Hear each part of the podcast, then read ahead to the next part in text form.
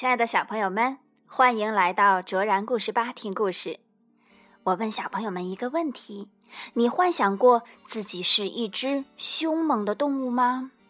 你非常的凶猛，非常的威风，有很多野兽朋友，甚至你的野兽朋友们呢，请你来做野兽国的国王。呵呵，今天我们就一起来分享一个这样的故事。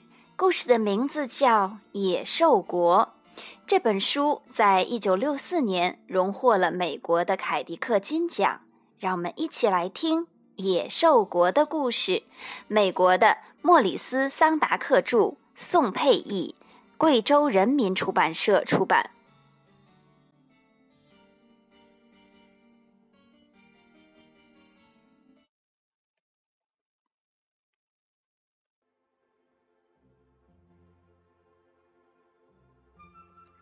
晚上，Max 穿上他的野狼装，在家里没完没了的胡闹。妈妈呵斥道：“野兽！”Max 也吼着：“我要把你吃掉！”妈妈不给他吃东西，要他赶快去睡觉。那天晚上，Max 的房间。长出了树，长成了一片森林，长到天花板垂下藤蔓，长到四面墙变成野外的世界。一波波的海浪为 Max 带来一艘小船，他驾着小船出发，过了晚上，过了白天，过了一周又一周。过了几乎一整年，终于来到了野兽国。当他到了野兽国，野兽们发出可怕的吼声，露出可怕的牙齿，转动可怕的眼睛，伸出可怕的爪子。Max 对他们说：“不许动！”他狠狠瞪着野兽黄色的眼睛。一眨也不眨，用魔力把他们驯服。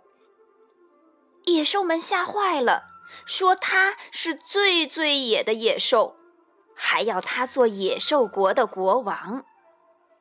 现在我们开闹，Max 大声说。野兽们和 Max 一起在月光下跳呀、唱呀、叫呀。他们扒着树枝荡秋千，Max 甚至骑到了野兽的背上，指挥野兽们，好不威风！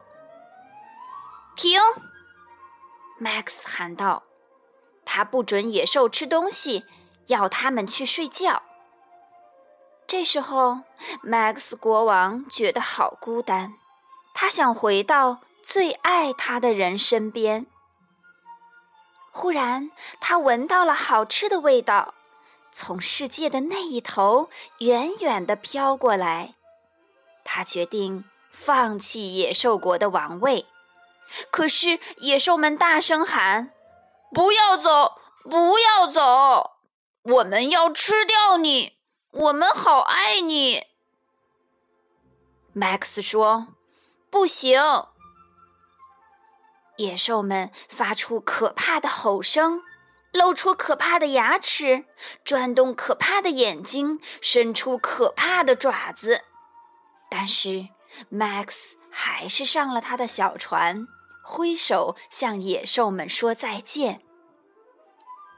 小船走了近一年，过了一周又一周，过了一整天，回到那天晚上。回到自己的房间，发现有碗饭等着他，还是热的呢。